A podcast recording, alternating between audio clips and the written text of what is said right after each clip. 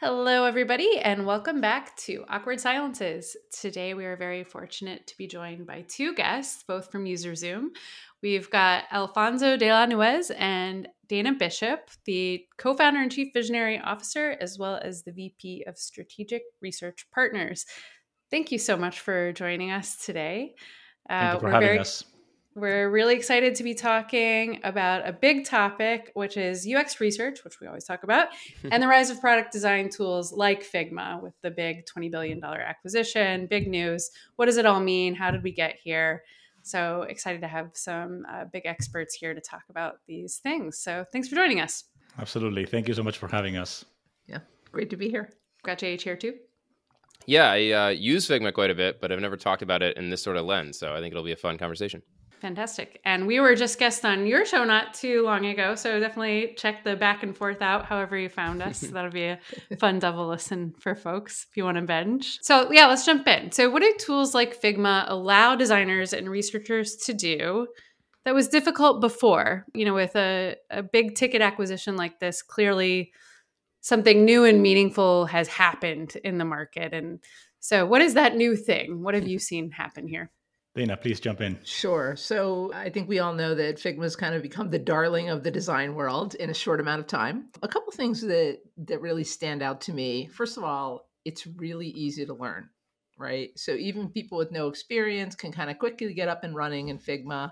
It's got a drag and drop interface and creating prototypes and, and products is easy. But it also is counterbalanced with also a lot of features and tools. So that's one thing, very easy to, uh, to learn.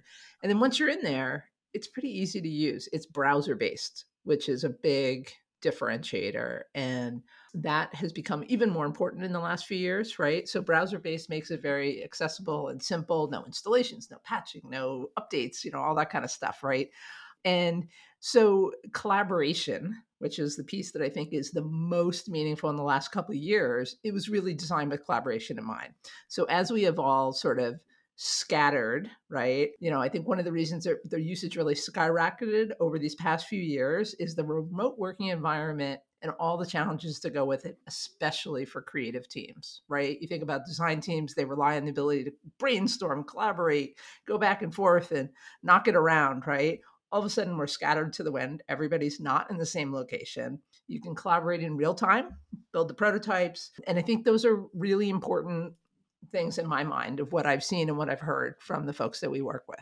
Yeah, absolutely agree with everything Dana said. I was mega excited to to hear the news um, for several reasons. So I, I look at it a little bit different from a different lens. One is that I think Figma really focuses on UX design versus visual design. And I think that if they had started the company a decade earlier, maybe it wouldn't have been as popular. But design has been typically related or or associated with visual and creative and you know Photoshop. But in the last decade, I think the fact that uh, UX has become much more important, how things actually work for users versus how they look, I think that that focus has made them so successful. And that's also why I celebrate it, is because it is just another proof that UX design is so important versus, again, just visual design we still hear so much from the likes of you know executives or you know people that are starting to really i guess get it. I still hear quite a bit that design is about visual and how things look. And i mm-hmm. keep saying design is about problem solving and ux design. So i think that that was that was something that really called my attention is that adobe would be so interested in adding that part of of design into their creative suite. The second one is and this is before I get to the how it's related to research, but the second one is the price. This is the single biggest acquisition of a private company ever. Okay. Um, yeah. And so, wow. I mean, the multiple is so big that doesn't even make sense to to look at it, right? From a multiple perspective. I think the fact that it's so big, once again, makes just creates a lot of attention in the space, in the market. And it's a phenomenal inspiration and I guess, reference for all of us in the space. This UX design thing matters, okay? and it matters not just to users, but it matters to those up there. Again, you know, the Adobe management team, of course, understands how important design is, and they go and pay such a big price. And I guess the third thing I would say about the deal that I really liked is is that yes, UX designers and of course many, if not most, of our users, UX researchers, are in Figma. You know, at some point, uh, the collaboration part that uh, Dana talked about is absolutely key. You know, they're democratizing design is what they're doing, really, or what they've done, and what they will keep doing. And what we're seeing is that democratization of design also kind of relates to democratization of insights and understanding the users, you know, that you're solving a problem for. And so therefore, that collaboration aspect that is not just designers that actually spend time in Figma, but also product people, even executives, right? Uh, and of course, developers, et cetera, et cetera.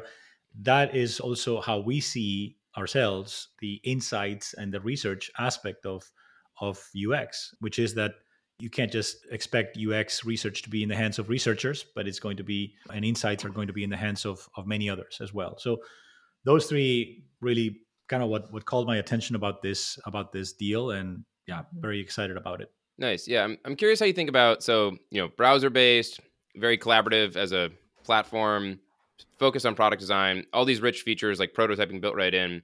Do you think that has changed how people are like using prototypes in their research?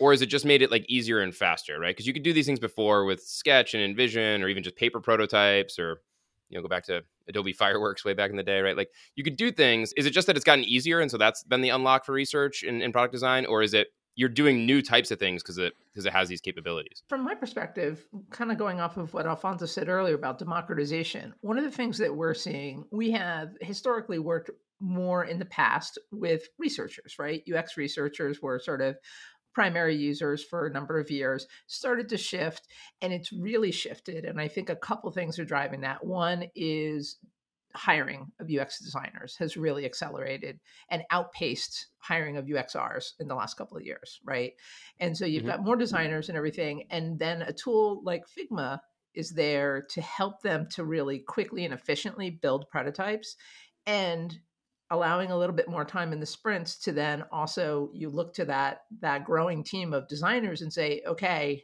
now we want you to run your own research. We want you to go ahead and and test prototypes. We're working with tons of folks on research and design ops initiatives. Um, we actually have a documentation that we have developed for mostly UX designers called Best Practices for Testing with Figma Prototypes. And we, mm-hmm. we are sort of teaching that and going with that wave because it's happening. And so I think it's two things less time and then also the necessity, right, to plug designers into research. The technical aspect of being browser based is what's going to because to your point jh InVision was doing that already. I could go back to the 1990s if i remember correctly. I mean you know there was already ways to put it up in the in the cloud. Mm-hmm. I, I just believe in the in the aspect of, of collaboration and the fact that a lot of people are in there. It's just much easier to you know one of the things that we always talk about in research is that research sometimes i think most people if not everyone is interested in understanding you know whether a, a website or an app works for users and what kind of feedback uh, they provide. The question in research, in my experience in the last 20 years, has been much more about operations, about how to make it happen, and also how insights flow around, right? So, it's, by the way, something we focus on at UserZoom with the uh, EnjoyHQ acquisition. If you build a research study and you launch it, you collect data, and you create a PowerPoint, which takes you, I don't know, a week, and then you present it. It takes you another day. It takes you this, and then it goes into a some sort of drawer or folder. It's not the same as if it flows, you know, and it's kind of embedded within the the stack, whether it's you know Atlassian or other uh, project management uh, tools out there. So I think that what's happening with Figma is they're, they're they're making it so much more collaborative that everyone is you know working there. They actually call it a design system, not a tool, right? Mm-hmm. And so I think that research is probably from a technical aspect probably not changing much I mean, there, there's probably some easy ways to just launch it from the web, from the browser and things like that. But I don't think that's going to create a lot more demand. It's just a matter of exposure and exposing, you know, those prototypes, wireframes, mockups, you know, ideas that are in Figma to the end users, and then those stories should flow so that it's, it can be more collaborative. You can you can analyze the results together and actually come to a conclusion, especially if you're remote. In this remote world, you know, somebody's going to make a decision out in Australia for what was tested in the US. I don't know, you know, I'm just making it up. That's what I think is is is made the big difference. Dana, you mentioned you have a, a whole guide of best practices. Yeah. Uh, I'm curious to hear hear any of them that you could share. A couple off the top. What you know, some of it is just really like tips and tricks for how to be Mm-hmm. successful, and and there's a few things about hiding the UI, and you know, there's just kind of Mhm. some some Right. sort of back end stuff. And again, we're kind of aiming it towards designers, to be honest, because we are seeing more designers running the research and Mhm, taking their prototype and then taking it to the next step.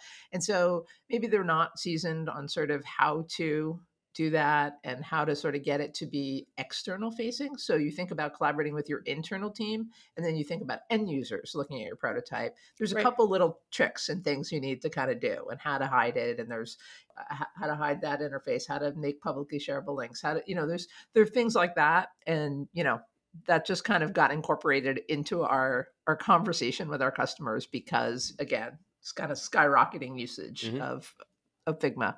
Um, Yep. Have you seen like anti patterns emerge there? One thing that I, Mhm. I always wonder is because Figma makes it so easy to work at like a high fidelity and make a really rich prototype, you know, you have all your components in there, you can link up all the frames, make all these interactions. I know I personally years ago when I first got it, you know, introduced to it and was excited, made like a really overworked prototype, right? That had a million different interactions and all these frames and Yeah. probably could have learned the thing I needed to learn in like a third of the amount of work in terms of wiring it up. Is there is there some of that that you see or like how do people make sure that they don't like just get so obsessed with the capabilities that they're just playing with them and losing sight of like what they need to learn and, and that side of things? That's interesting. I could see where that would happen, where you would fall into that, because with other prototyping tools and in the past, you know, the debate is always, hey, should we just make a happy path only, you know, prototype and Right, right. keep it simple and, you know, and I think eh, to some respect, we have seen sort of people get overexcited about what they can do quickly. And so maybe those constraints that in the past weren't a bad thing were in there. But but I think kind of going back to some of the anti-patterns, and this is maybe less about Figma and more about prototype testing, is Mhm. just resolving issues that are uncovered when you're prototype testing before kind of keeping that sustainable, like doable pace, right? And sort of addressing those issues that are resol- and resolving them before moving on, right? Instead of letting it pile up. We've seen that sort of happen where people get over ambitious and they're like, "Hey, let's shorten our sprint cycles and let's, you know, do this." So that's one one outcome that I've seen a little bit.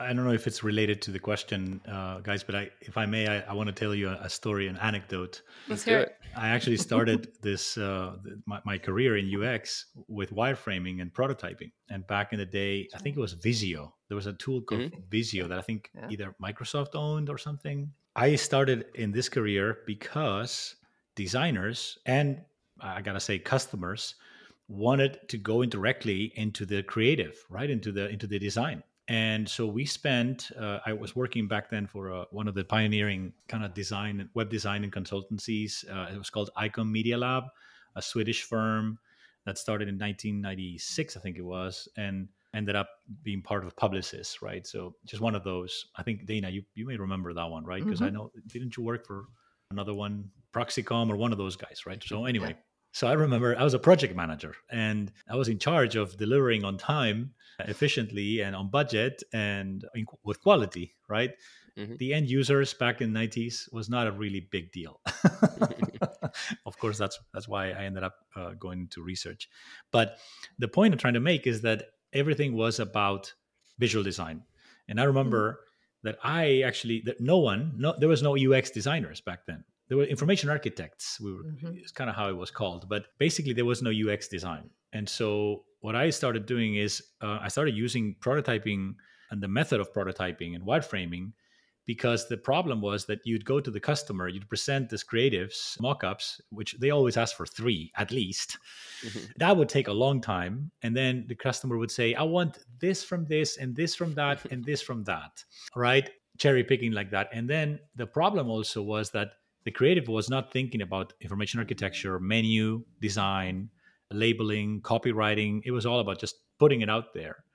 So for me, I mean, fast forward to today, of course, Figma is is is what it is and has become this amazing company. But I mean, the value of prototyping and wireframing is so huge for UX and for good information architecture and navigation and structures and things like that. That's why I really like card sorting and tree testing and these these methodologies. And I guess I just wanted to share that that anecdote that you know it wasn't popular to wireframe before, and I'm glad that uh, it is now for sure. Yeah.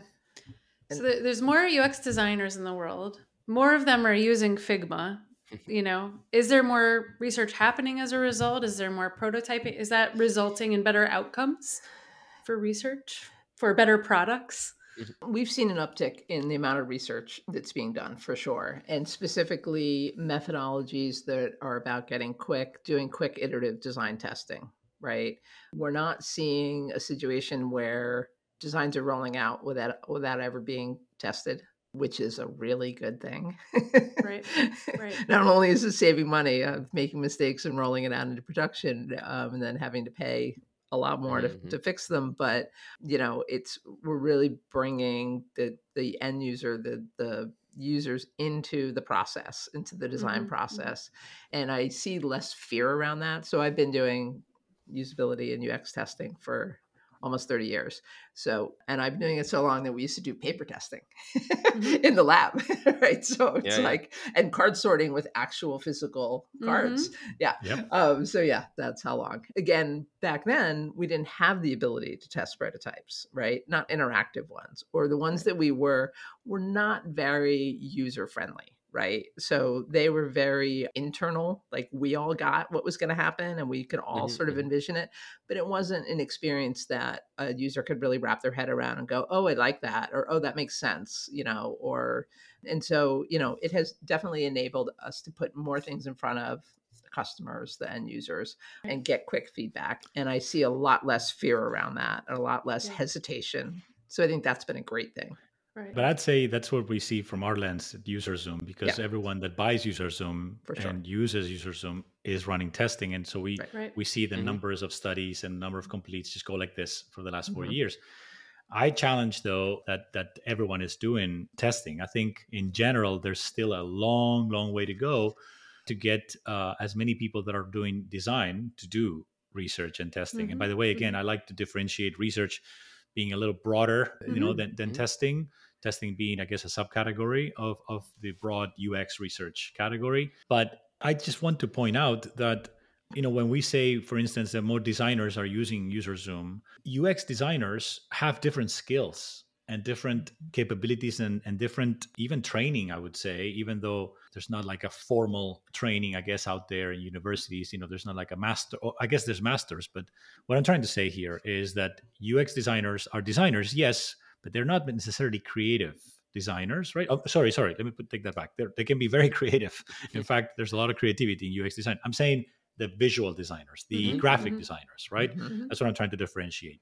And I always tell the story about how I attended Adobe Max a conference in Los Angeles about three years ago, I think it was, before the pandemic. And I purposely wanted to kind of feel and experience a creative conference. I mean, we were talking 10,000 people. It was just packed downtown mm-hmm. LA. And I remember talking to a lot of people and sitting in the in, in those round tables during lunch and breakfast and stuff.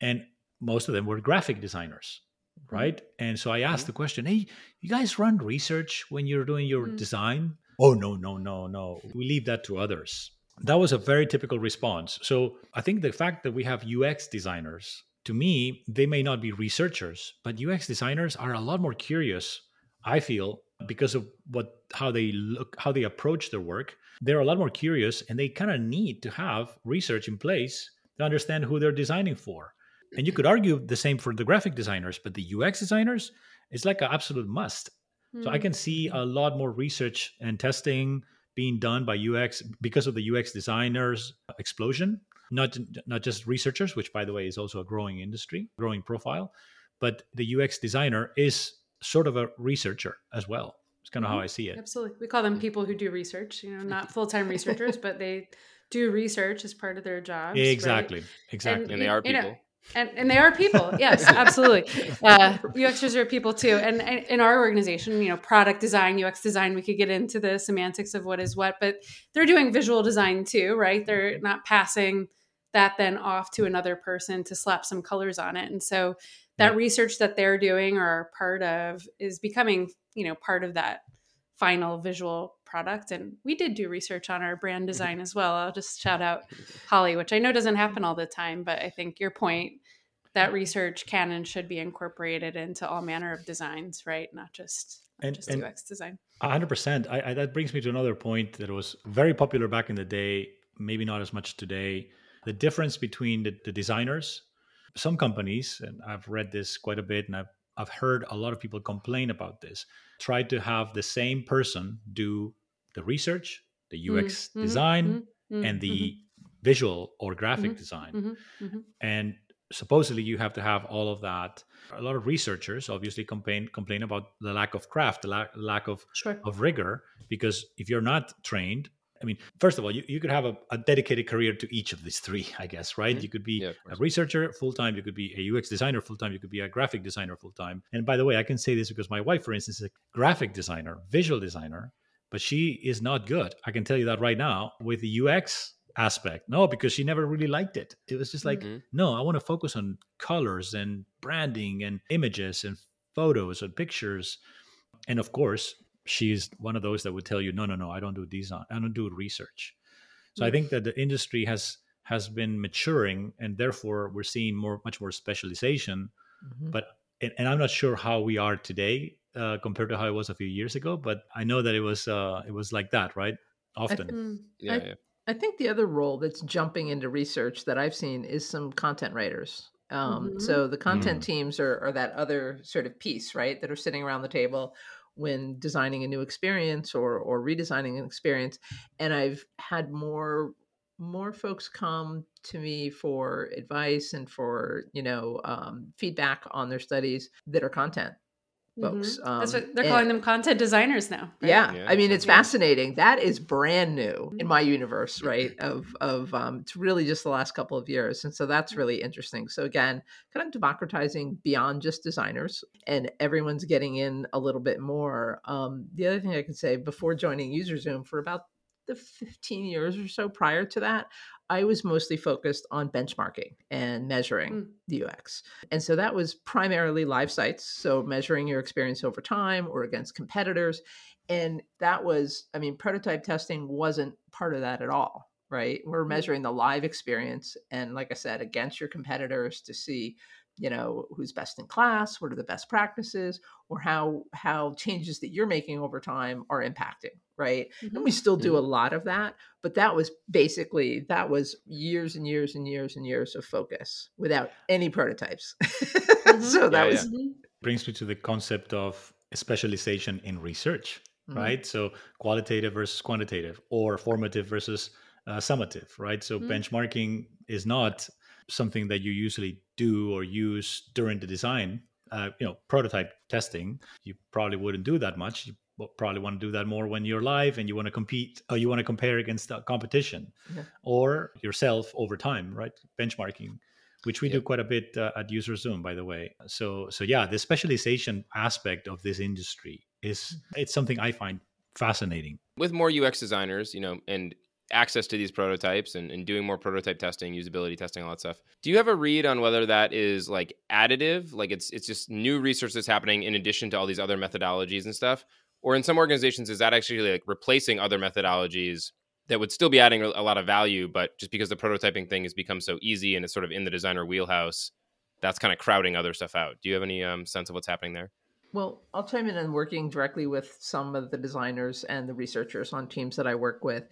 The shift that I've really seen is, like I said, as the the UX designer hiring has sort of outpaced researchers, we're seeing that the there was a small number of maybe UX researchers on a team, and there are a large number of designers, and the researchers are becoming the bottleneck for being able to execute research, right, on everything. And so that is is it more or is it different folks running the research? Mm. It depends who you're talking to and and which who we're talking about, but we're just seeing so much we are seeing more research being done. So I will say that. We are definitely Mhm. seeing more during the design phase for sure.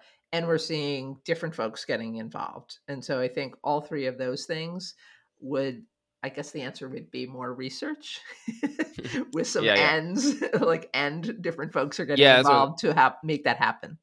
Mhm. Yeah, or maybe maybe to phrase it a different way is are some of these UX designers relying on like prototype and usability tests because it's it's right there for them when they should actually be doing some like broader Mhm. generative discovery stuff and and like do we need to get that balance back or do we actually think that this is you know been more of just like a net positive like um, oh i hear where you're going and it's actually something that i can say without uh, giving away much but we are seeing things like that ourselves uh, where there's such demand for more usability testing. I call it kind of tactical testing versus mm-hmm. strategic research. And so it, yeah there, there's so much demand for it. Jh that i think probably there there needs to be a way to find an equilibrium and run that research because it's clear that the need is there. There's a ton of prototypes you know being built and you want to validate and all that stuff but if you stop doing more strategic research or even like benchmarking to really you know measure and just go beyond the 10 users and the qualitative research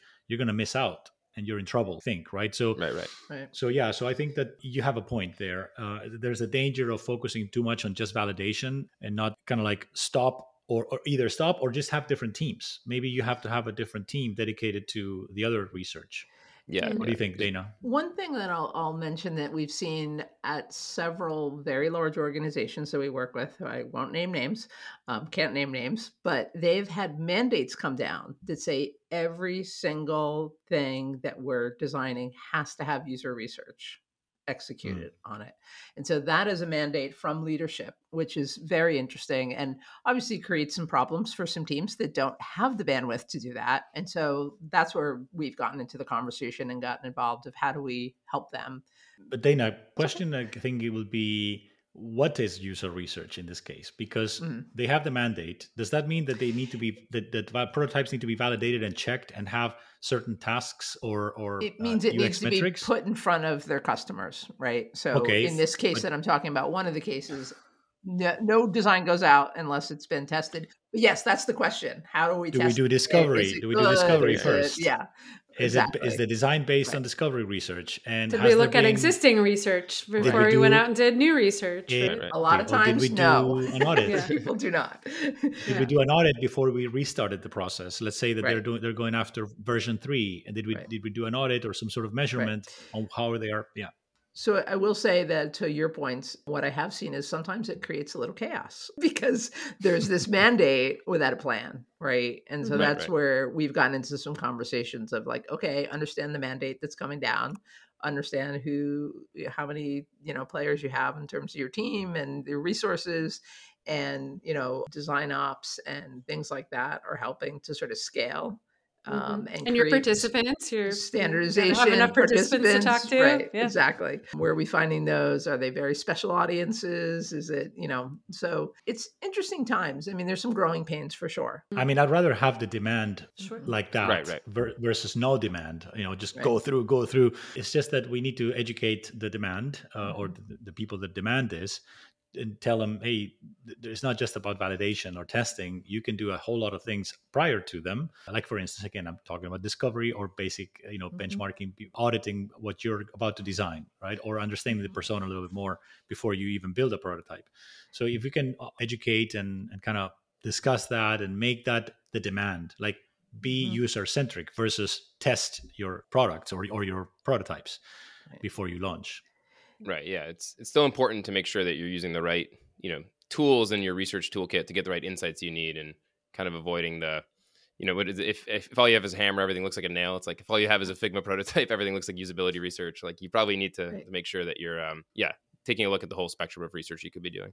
Right. Exactly. exactly. That, that's one of the ways I think research has been at our organization really helpful, where they're very focused on sort of you know the empowerment enablement model and democratization and we have lots of people who are not researchers doing research is you know a consultative approach of i want to learn this what's the best method to use it mm-hmm. because mm-hmm. that's not going to be the skill set of a lot of uxers or product managers is knowing what tools to use what methods to use but you can very much get help you know doing that from mm-hmm. from someone who does know that so i've had a lot of conversations in the last few years of people coming to me and saying so i want to run a card sort Uh-huh. That's Right. always a bad lead in. Uh-huh. Like, why? Right. What do you Why? need like, Yeah. let's Yeah. back up. Sounds What- fun. What, are you, it what, is are you, fun. what are you trying to learn? what, Yeah, what, it's what, what questions are you trying to answer? You know, what are you trying to learn? In the, and then they find out, oh, I, I don't want to do a card sort. I want to Yeah. do something completely different. So that's like a, that's one of those like red flags. You hear it, you go, oh, Uh-huh. let's back up a couple Uh-huh. steps. You know, Uh-huh. let's- Uh-huh. we started doing a master class too to address you know what's happening right now with democratization called something along the lines of quality in the age of democratization which is Mhm. really Mm. talking about sort of that acquiring or upleveling ux skills in order to in order to run research but also being realistic right so phrase we like is bite-sized research right so we're not going to have designers doing ux benchmarks of you know quantitative data and, and you know things like that but how do you successfully run iterative design research do bite-sized research get answers that you can feel confident about and, and share out and make decisions around with Mhm. the testing methods that are sort of appropriate right for testing prototypes so that's been really interesting and really popular and we've gotten a lot of um, good feedback about that kind of conversation and masterclass kind of approach to addressing this this sort of burgeoning area of testing and and Mhm. population who's running the test so it's been kind of fun Very cool. I feel like we don't ever do this like plug past episodes, but if you're listening to this and you're like, oh, I know research, I know the ins and outs. We had uh, the head of research from DoorDash a while ago, Zach Schendel, and he gives a ton of very specific examples of this is the thing we needed to learn. And so we went out and did this methodology.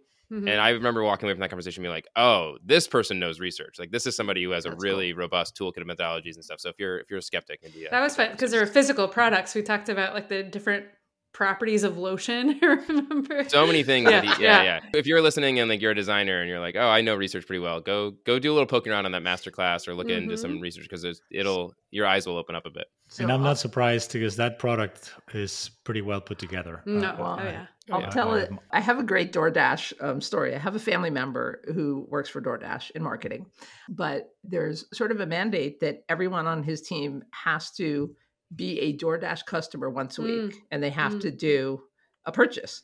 And so he was staying at our house and and was like, "Okay, where can I get DoorDash around here?" And I live kind of in a rural area, and I was like, "Oh, okay," you know. And he was like, "No, no, I have to do it for work. I have to do it once a week. I have to go through Uh-huh. that customer experience and purchase something and go pick it up and and then they have a whole it's it's uh, i'm not telling any any big trade secrets but it's very Yeah. interesting i I, mean I thought you were going to say the opposite because I think they have folks be dashers too. Right. He was not being once a week, customer. but Yeah. yeah. That's very Well. I, I, I wrote an article about the competitor, Grubhub, and the relationship between UX and CX because Mm. you just mentioned customer experience. And what I wrote was, hey, I was a user before I was a customer. I literally, you know, it's a Friday night. My my kids want pizza, and I was like, I think it was like raining or something. It was like perfect opportunity to do to order it remote. It was the first time that I ever used it a couple years ago, and so I downloaded Grubhub, and I was able to find a pizza and order a pizza and do everything like literally before five minutes, like in in a few Mhm. minutes great UX. I thought it was great UX. Now, using it in the future, to be honest with you, I've used both DoorDash and, and Grubhub, and I can see them both growing. But I got a favor. I'm sorry, but I'm seeing a better a better interface in, in DoorDash. They've really run away with it. They're doing very well. with Yeah. too. cool. But so then, so then, you know, I order the pizza, and uh, it's supposed to be here in 20 minutes. It gets here, I think, like 50 minutes, and then somebody drops off the pizza. And again, this is my first time experience. I've become a customer at that point, right? Because I've ordered. The user experience was great, but then they deliver the pizza is the wrong pizza, Uh-huh. Oh, and then yeah. I run after the driver, you know, on the street. Hey, hey! And he, I'm sorry, sir, you have to contact Grubhub. right. Right. I'm oh oh my god! And Right. so, to me, that was a great example of a great UX with Mhm. poor CX. Mm. I called Grubhub, and they, they they didn't reply or they didn't you know respond.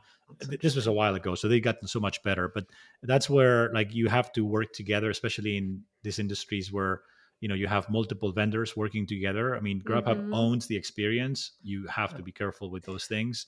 Well, and, Yeah. and that's what part of this sort of CX and UX, uh, this example that I gave about DoorDash, it was the app to order it and then the whole experience, picking it up and everything. And then you have to sort of fill out this whole thing and rate the whole experience on both aspects, right? So Yep. Mhm. going, getting It's it. particularly acute know? when you bring that what are the bricks and clicks, the physical and the Yep. digital world Yeah, put together. together. You feel that Yep. especially. Yep.